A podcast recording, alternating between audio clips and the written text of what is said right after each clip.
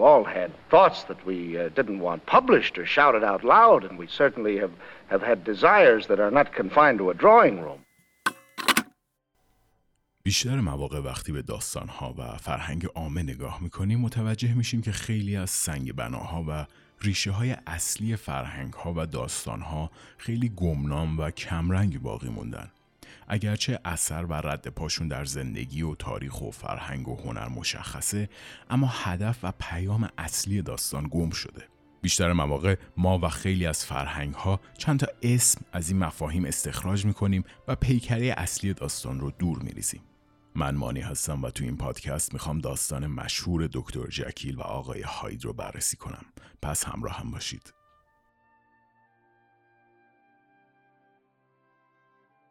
مشهورترین رمان رابرت لوی استیونسون در سال 1886 منتشر شد. مثل اکثر داستانهای ژانر وحشت در اون دوران این رمان خواننده را به آهستگی از داخل یک مسیر پر رمز و راز و پرپیچ و خم و اتفاقات عجیب و غریب رد می‌کنه و در نهایت با یک پیچش داستانی معما را حل می‌کنه گمون می‌کنم که اکثرتون از این پیچش داستانی مطلع باشید. میشه گفت که داستان دکتر جکیل و آقای هاید با مفهوم دو شخصیتی و چند شخصیتی گره خورده. اما شاید بشه گفت که این برداشت خیلی با مفهوم اصلی داستان فاصله داره و واقعیت ماجرا خیلی پیچیده تر و جذاب تره. شخصیت اصلی داستان ما نه دکتر جکیل بلکه آقایی به نام گابریل جان آترسونه و به شدت آدم کسل کننده و حوصله سربریه. گابریل هر هفته با پسرعموی خودش به اسم ریچارد انفیلد که به اندازه خودش کسل کننده است برای قدم زدن بیرون میره.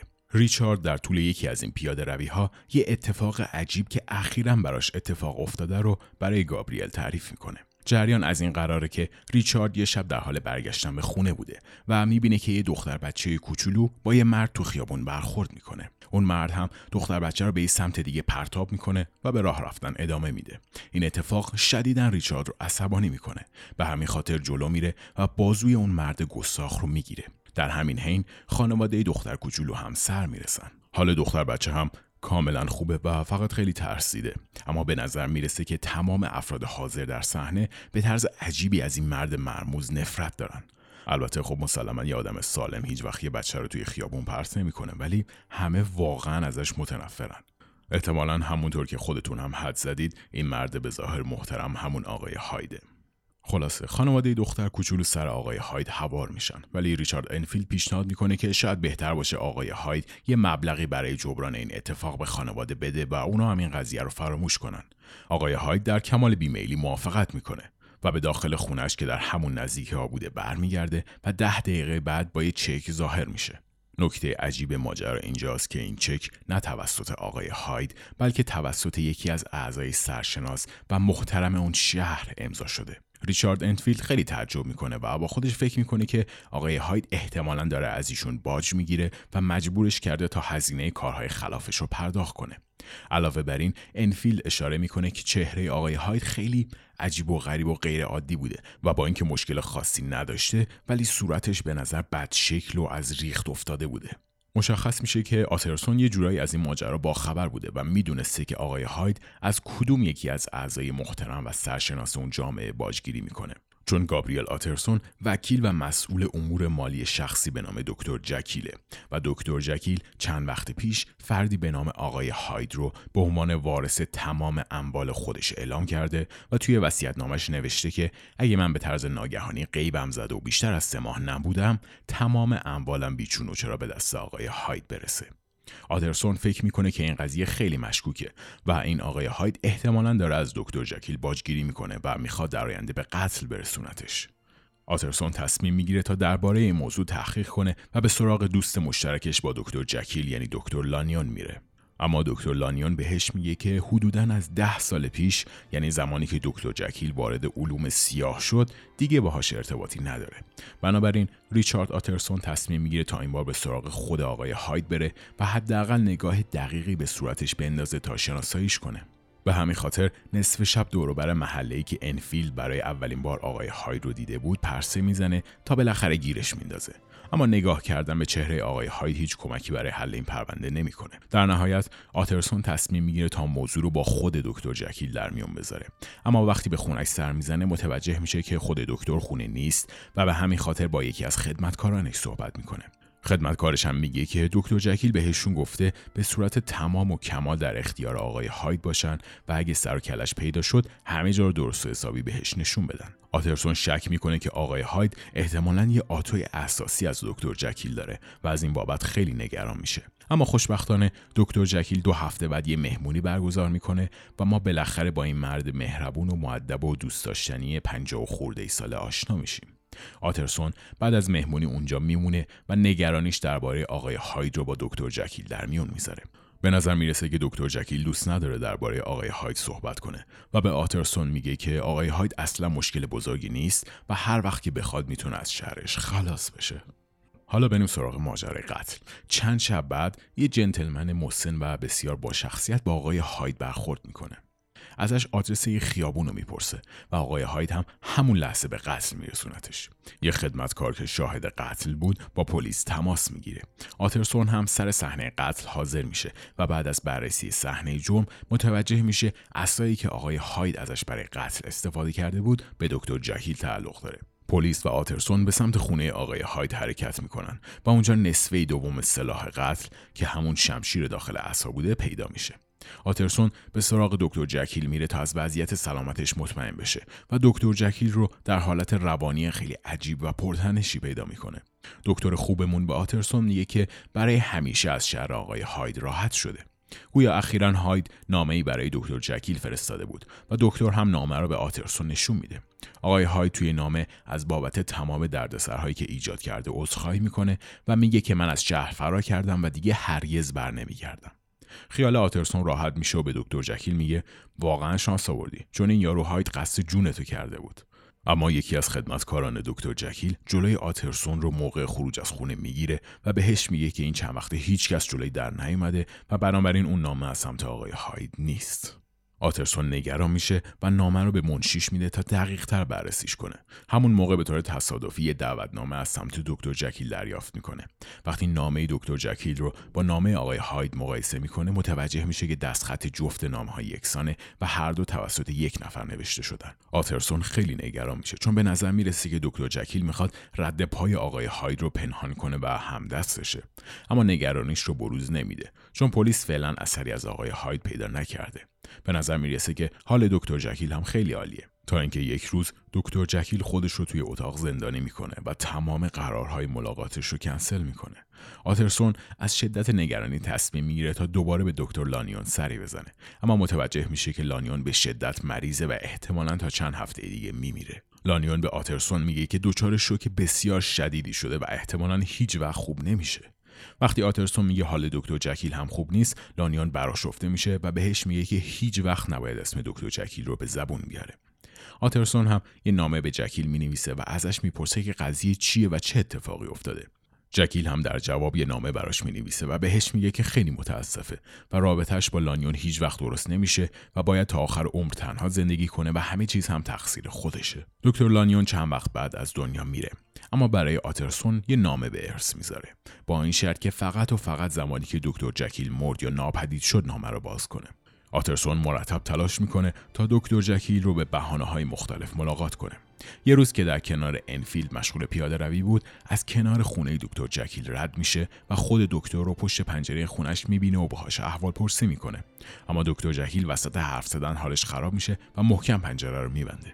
اوضاع مرتب عجیب تر میشه. یه روز یکی از خدمتکاران جکیل وحشت زده به در خونه آترسون میاد و بهش میگه که حدود یک هفته است اتفاقات عجیب و غریبی توی خونه میفته و یه کاسه زیر نیم کاسه است. آترسون هم همراه خدمتکار به خونه دکتر جکیل میره. خدمتکار خونه آترسون رو به پشت در آزمایشگاه دکتر جکیل که حسابی از اون سمت مهرموم شده بود می‌بره و بعد از در زدن میگه که آترسون اومده تا شما رو ملاقات کنه جناب دکتر. اما صدایی که از اون سمت در میاد صدای دکتر جکیل نیست. صدای ناآشنایی به خدمتکار میگه که گورش گم کنه و خدمتکار هم به آترسون میگه که کسی که توی آزمایشگاه دکتر جکیل نیست. و هر کسی که هست چندین روزه که تمام خدمتکاران خونه رو به دنبال یک ماده شیمیایی خاص فرستاده. اما هر چقدر که از اون ماده شیمیایی براش آوردن راضی نشده. آترسون و خدمتکار فکر می‌کنن صدای پشت در خیلی شبیه صدای آقای هایده و تصمیم می‌گیرن تا در آزمایشگاه رو بشکنن. هر دو نفر با تمام توان به در آزمایشگاه لگد می‌زنن. آقای هایت هم از اون طرف بهشون التماس می‌کنه که این کار رو نکنن و به محض اینکه در آزمایشگاه رو میشکنن به خودش شلیک می‌کنه. آترسون متوجه میشه که شخص داخل آزمایشگاه واقعا آقای هایت بوده که لباسهای دکتر جکیل رو پوشیده اما از خود دکتر خبری نیست. آترسون توی آزمایشگاه یه نام از دکتر جکیل پیدا می‌کنه که نوشته من تمام اموالم رو برای آقای آترسون به ارث می‌ذارم و به آترسون توصیه می‌کنه که قبل از خوندن این نامه نامه دکتر لانیون رو بخونه و این دوتا نامه در کنار هم همه چیز رو توضیح میدن. خب حالا محتوای نامه لانیون چی بود؟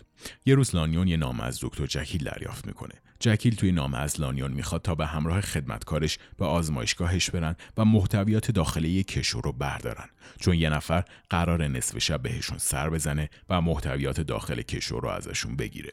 همچنین توی نامه ذکر می‌کنه که بعدا همه چیز رو کامل توضیح میده. لانیون خیلی به قضیه مشکوکه اما قبول می‌کنه. به همراه خدمتکار جکیل به سراغ کشو میره و محتوای داخلش رو بررسی می‌کنه. داخل کشو یه سری مواد شیمیایی، یه شیشه که مایع نامعلومی داخلشه و یه دفترچه که توش تاریخهای مختلفی نوشته شده رو پیدا می‌کنه. لانیون با خودش فکر می‌کنه که احتمالا یکی از پروژه های دیوانوار جکیل به مشکل برخورده و منتظر میمونه. در نیمه های شب یه مرد عجیب و غریب به در خونه دکتر جکیل میاد. مواد شیمیایی رو با محتوای داخل شیشه ترکیب می‌کنه و در نتیجه این کارش یه محلول بدبو و وحشتناک درست میشه. مرد غریبه از دکتر لانیون می‌پرسه که آیا مایل حقیقت ماجرا رو بدونه و بهش هشدار میده که وقتی از حقیقت با خبر بشه دیگه راه برگشتی نداره. لانیون هم که بیش از حد کنجکاوه دست رد به سینش نمی‌زنه. خلاصه مرد عجیب و غریب محلول رو سر می‌کشه و به دکتر جکیل تبدیل میشه. لانیون به قدری وحشت زده میشه که توانایی حرف زدنش رو از دست میده. دکتر جکیل هم بهش توضیح میده که محلولش چطوری کار می‌کنه و اون مرد عجیب و غریب در واقع بعد دیگه شخصیتش یعنی آقای هایده. بعد از این آترسون به سراغ نامه دکتر جکیل میره و به ما یک نمای کلی درباره این دانشمند دیوانه و آقای هاید میده. اغلب ما باور داریم که دکتر جکیل یه جور قهرمان دو شخصیتیه اما حقیقت ماجرا فرق داره. دکتر جکیل انسان باهوش ثروتمند سالم و با فرهنگیه که همه بهش احترام می‌ذارن. اما تمام طول زندگیش با قرایز و امیال نامشخص و گنگش درگیر بوده. حقیقت اینه که دکتر جکیل از خود واقعی شرم داره و طی تمام این سالها ذات واقعی و امیال خودش رو زیر این شرم پنهان کرده. دکتر جکیل ویژگی های خودش رو از لحاظ اخلاقی دستبندی می‌کنه و تمام ویژگی های خوب و به درد بخورش رو جزو بخش خوب و تمام قرایز و امیال نامشخصش رو جزو بخش بد وجودش قرار میده و تصمیم می‌گیره تا شکاف های بین بخش های شخصیتش رو بازتر کنه. در نهایت به یک ماده شیمیایی دست پیدا می‌کنه که با خوردنش بدنش تغییر شکل پیدا می‌کنه و یه جورایی نماینده ویژگی های بد وجودش میشه. بنابراین این نکته خیلی مهمه که جکیل و هاید دوتا شخصیت یا فرد جدا از هم نیستن. جکیل اسمیه که برای ویژگی های خوب و مورد تایید این شخصیت استفاده میشه و هاید اسمیه که برای ویژگی های بد و ناپسندش استفاده میشه. وقتی بدن دکتر جکیل تغییر می‌کنه ذهنش عوض نمیشه. فقط خیشتنداریشو کنار می‌ذاره. تبدیل شدن به آقای هاید باعث میشه تا احساس جوونی و آزادی بهش دست بده. به همین خاطره که دکتر جکیل حدودا 50 سالشه اما آقای هاید مثل جوون 20 خورده ساله به نظر می‌رسه. جکیل وقتی فرم آقای هاید رو می‌گیره دیگه نیازی به حفظ زواهر نداره و می‌تونه هر کاری که دلش خواست انجام بده. دکتر جکیل برای آقای هاید یه خونه شیک و گرون قیمت به همراه چند تا خدمتکار می‌گیره و تمام اموالش رو هم به نامش می‌زنه تا اگه اتفاق بدی افتاد یا اوضاع از کنترل خارج شد پول داشته باشه. و البته اوضاع هم از کنترل خارج شد. هر چقدر جکیل بیشتر نیازها و قرایزش رو ارضا می‌کرد هریستر و هریستر می‌شد. و این اتفاق باعث شد تا دست به ریسکای بیشتری بزنه. به عنوان هاید هر کاری که دلش می‌خواست انجام می‌داد و به عنوان جکیل خرابکاری هاش رو تمیز می‌کرد. اما کم کم بی احتیاطتر و خطرناکتر شد و توجه مردم رو به سمت خودش جلب کرد. آقای هاید با بدبختی از دست عواقب ضربه زدن به اون دختر بچه فرار می‌کنه. ولی یه روز به عنوان دکتر جکیل به رخت خواب میره و به عنوان آقای هاید از خواب بیدار میشه. اینجا واقعا وحشت می‌کنه و با خودش فکر می‌کنه حالا که بدون نیاز به محلول مخصوص توانایی تغییر شکل پیدا کرده آیا امکانش هست که دیگه نتونه به حالت قبلی خودش برگرده؟ جکیل به عنوان هویت سالم یه حاشیه امن برای هاید ایجاد می‌کنه. و اگه جکیل رو از دست بده باید با عواقب کارهای آقای هاید روبرو بشه. و همین خاطر تصمیم می‌گیره تا با عنوان دکتر جکیل به زندگی خودش ادامه بده و یه دو سه ماهی رو بدون مشکل و درد سر سپری می‌کنه. اما چون مزه آزادی و گمنامی آقای هاید رو چشیده دیگه نمی‌تونه تحمل کنه و دوباره یه مقدار از محلولش رو مصرف می‌کنه و همون شب یه نفر رو به قتل میرسونه. مشکل اینجاست که قتل یک نفر عواقب خیلی جدی و شدیدی داره و هاید به یک مجرم تحت تعقیب تبدیل میشه. جکیل وحشت می‌کنه و سعی می‌کنه تا رد پای خودش رو بپوشونه اما از طرفی هم خیالش راحت میشه چون دیگه نباید هیچ وقت به آقای هاید برگرده و همین باعث میشه تا یه بار روانی از روی دوشش برداشته بشه. بنابراین به زندگی عادیش ادامه میده. اما متاسفانه چون مزه آزادی و گمنامی آقای هاید زیر زبونش باقی مونده بدون نیاز به ماده شیمیایی هم تغییر می‌کنه. یه روز وقتی بیرون از خونه بوده به طور ناگهانی تغییر می‌کنه و مجبور میشه تا از کمک دکتر لانیون استفاده کنه. اما بعد از این اتفاق هم همچنان تغییر شکل میده به همین خاطر توی آزمایشگاهش قایم میشه تا خدمتکارانش رو نترسونه. با اینکه تمام تلاشش رو به کار می‌بره اما هر دفعه که به عنوان دکتر جکیل میخوابه به جای آقای هاید از خواب بیدار میشه. وقتی ماده شیمیایی مورد نیازش برای ساخت محلول تموم میشه اوضاع خرابتر میشه. خدمتکارانش رو میفرسته تا این مواد رو از بازار تهیه کنن. اما محلول های جدیدش دیگه عمل نمی‌کنن. با خودش فکر می‌کنه که احتمالا محلول اولیه یه ناخالصی داشته و بدون اون ناخالصی محلولش اثر نمی‌کنه. از اونجایی که دیگه هیچ راهی برای برگشتن به دکتر جکیل نداشته در آزمایشگاه رو قفل می‌کنه و خودش اونجا زندانی می‌کنه. در این نقطه انگار که واقعا دکتر جکیل و آقای هاید به دو تا شخصیت متفاوت تبدیل میشن. آقای هاید خشمگین و درمونده است و دکتر جکیل تسلیم سرنوشته شده. دکتر جکیل قبل از تبدیل نهایی یه جورایی خودش رو مرده فرض کرده بود. به همین خاطر هم این نامه رو برای آقای آترسون به جا می‌ذاره و به همه چیز اعتراف می‌کنه و داستان ما اینجا به پایان می‌رسه. خب امیدوارم از داستان لذت برده باشید و یه مقدار ترغیب شده باشید تا کتاب دکتر جکیل و آقای هاید رو بخونید یا حداقل یکی از فیلم های مطرحش رو ببینید. حالا بریم سراغ ریشه اصلی داستان و نویسنده ای کتاب. استیونسون داستان کتاب را از ماجرای زندگی فردی به نام دیکن ویلیام برودی اقتباس کرده. آقای ویلیام برودی عضو شورای شهر و نجار خیلی معروفی بود که در عواسط قرن 18 میلادی در پایتخت اسکاتلند یعنی ادینبرا زندگی می‌کرد. آقای برودی در کارش خیلی مهارت بالایی داشت و به عنوان کابینت ساز و قفل ساز فعالیت می‌کرد. بیشتر درآمدش رو هم از طریق ساختن کلید و قفل برای افراد ثروتمند شهر در می آورد اما زیر چهره محبوب و متمدن آقای برودی یک دزد و جنایتکار حرفه‌ای زندگی می کرد. علاقه شدید برودی به قمار و مشروب باعث شد تا در نهایت به عنوان سردسته یک گروه از خلافکارا و دزدای حرفه‌ای شهر انتخاب بشه. برودی با استفاده از کلیدهای یدکی و مهارت شبانه به خونه های مختلف دستبرد می‌زد و بدون هیچ رد پای اونجا رو خالی می‌کرد. اما بالاخره بعد از یک حمله مسلحانه به اداره مالیات ادینبرا شانسش ته کشید. دادگاه برودی 21 ساعت طول کشید و در نهایت به اعدام محکوم شد و جلوی چشم چهل هزار نفر به دار آویخته شد. خب حالا فقط یه مسئله باقی میمونه اونم بررسی زندگی و شخصیت خود رابرت لوی استیونسونه رابرت لوی استیونسون در تاریخ 13 نوامبر سال 1850 در شهر ادینبرای اسکاتلند به دنیا آمد و از بچگی همیشه درگیر کابوس های شبانه بود. رابرت از دوران کودکی شدیداً مریض بود و از بیماری به نام ریه های ضعیف رنج می برد. تشخیص پزشک این بود که رابرت سل داره اما احتمالا اشتباه می کرد. رابرت بیشتر دوران کودکی خودش رو داخل تخت سپری کرد. همین باعث شد تا عشق و علاقه زیادی به کتاب ها پیدا کنه و تخیل خیلی قوی داشته باشه. ترکیب همین بیماری و کابوس های شبانه بود که در نهایت به خلق اثر دکتر جکیل و آقای هاید منجر شد. رابرت در پاییز سال 1885 به خونریزی ریه و تب شدید مبتلا شد و مدت زمان زیادی رو توی خونه سپری کرد. یه شب وقتی تب شدیدی داشت به خواب رفت و نصف شب صدای داد و هوارش بلند شد. وقتی همسرش فنی از خواب بیدارش کرد عصبانی شد و بهش گفت چرا منو از خواب بیدار کردی؟ داشتم یک کابوس خیلی خوب می‌دیدم. به گفته کتاب زندگی رابرت لوی استیونسون نوشته گراهام بلفور رابرت توی این کابوس برای اولین بار خواب تبدیل شدن دکتر جکیل به آقای هاید رو دید. فنی استیونسون بزرگترین حامی و منتقد رابرت بود و با اینکه همیشه مشتاق خوندن کتابهای همسرش بود اما فکر می‌کرد دکتر جکیل و آقای هاید ایده بیخودیه و در حد توانایی های رابرت نیست. فنی هر از چندگاهی به دوست و همکار رابرت دابلیوی هنلی نامه می نوشت و توی یکی از نامه هاش که در سال 2000 کشف شد نوشته بود اولین پیشنویس دکتر جکیل و آقای هاید یه مشت کاغذ پر از خزعبلاته. فنی خودش نویسنده و شاعر قهاری بود و همیشه کارهای رابرت رو نقد می‌کرد. فنی به رابرت گفت که دکتر جکیل و آقای هاید داستان لوس و بی‌مزه‌ایه و محتوای خاصی نداره. استیونسون هم خیلی به نظرات و انتقادات همسرش اهمیت می‌داد و می‌دونست که حق با اونه. گفته شده که خود استیونسون اولین پیشنویس کتاب رو سوزوند. البته این فقط در حد شایعه است. رابرت دوباره شروع به نوشتن کرد و پیشنویس دوم کتاب رو در عرض سه روز آماده کرد.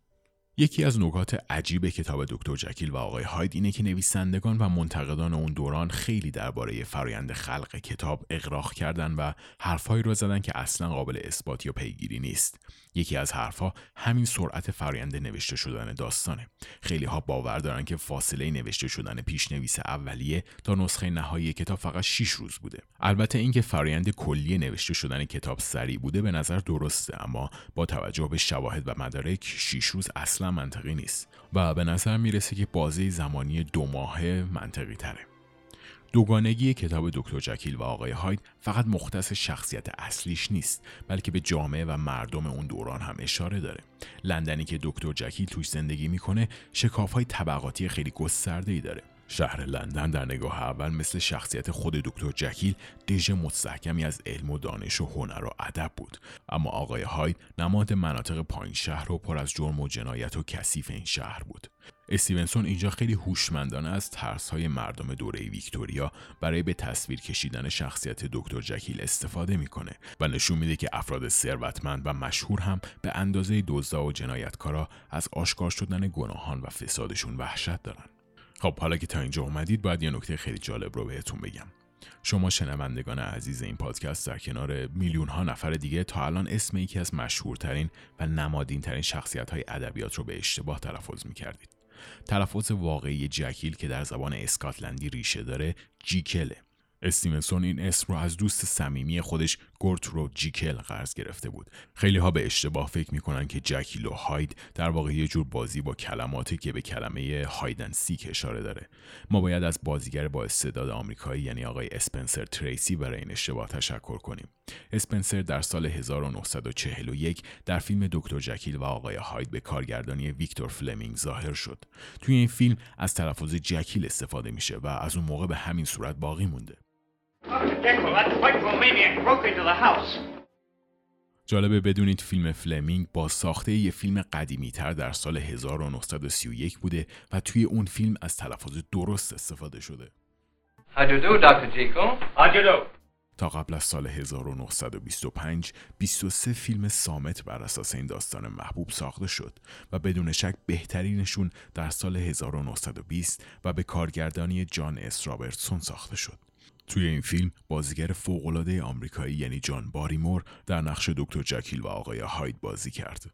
شخصا به نظر خودم بهترین فیلم اقتباس شده از این داستان فیلم دکتر جکیل و آقای هایدیه که در سال 1931 به کارگردانی روبن مامولیان ساخته شد. این فیلم با بازی آقای فردریک مارچ نامزد دو جایزه اسکار شد و چهره آقای هاید رو خیلی جذابتر و خشنتر از بقیه فیلم ها به تصویر کشید.